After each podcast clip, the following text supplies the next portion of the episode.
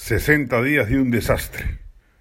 Hoy se cumplen 60 días del gobierno de Pedro Castillo, el profesor de Chota, quien ha armado una coalición de todas las izquierdas para emprender supuestamente los grandes cambios estructurales que el país requería, dado el presunto agotamiento del modelo neoliberal.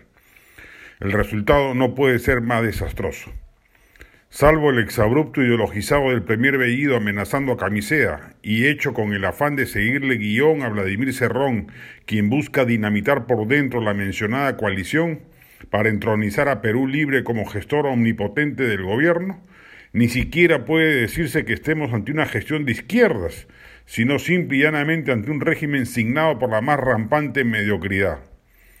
Eran dos los objetivos centrales del gobierno, como los que hubiera tenido cualquier otro gobierno en las actuales circunstancias, la reactivación de la economía y la lucha contra la pandemia. En cuanto a lo primero, los gestos sensatos del ministro de Economía Pedro Franque chocan y se diluyen ante la arremetida recurrente del grupo serronista para destruir la poca confianza que el titular del MEF pueda despertar en los inversionistas privados. El alza del dólar no es otra cosa que un síntoma epidérmico de un fenómeno subyacente más grave, que es la abstinencia inversora, que ya ha llevado a pronosticar para el próximo año crecimientos negativos de la inversión privada. Respecto de la lucha contra la pandemia, el gobierno ha tenido la fortuna de que su mandato coincida con la cima de la crisis de contagios y muertes, y que además el gobierno anterior lo haya provisto de la suficiente cantidad de vacunas ya adquiridas. Habrá que ver, en medio de la pronta tercera ola, si el régimen dispuso lo necesario para contar con camas UCI, oxígeno y atención primaria.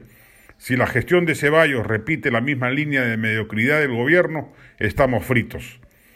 El desconcierto campea en un gobierno que adolece del más grave de los defectos, el de falta de liderazgo presidencial. Castillo es un hombre básico y no conoce un ápice del quehacer gubernativo. Eso se entiende y puede generar algún grado de tolerancia que paulatinamente se empodere del cargo, pero lo que no es admisible es que zafe el cuerpo a la toma de decisiones y permita que su gobierno sea un zafarrancho de combate entre todas las facciones convocadas.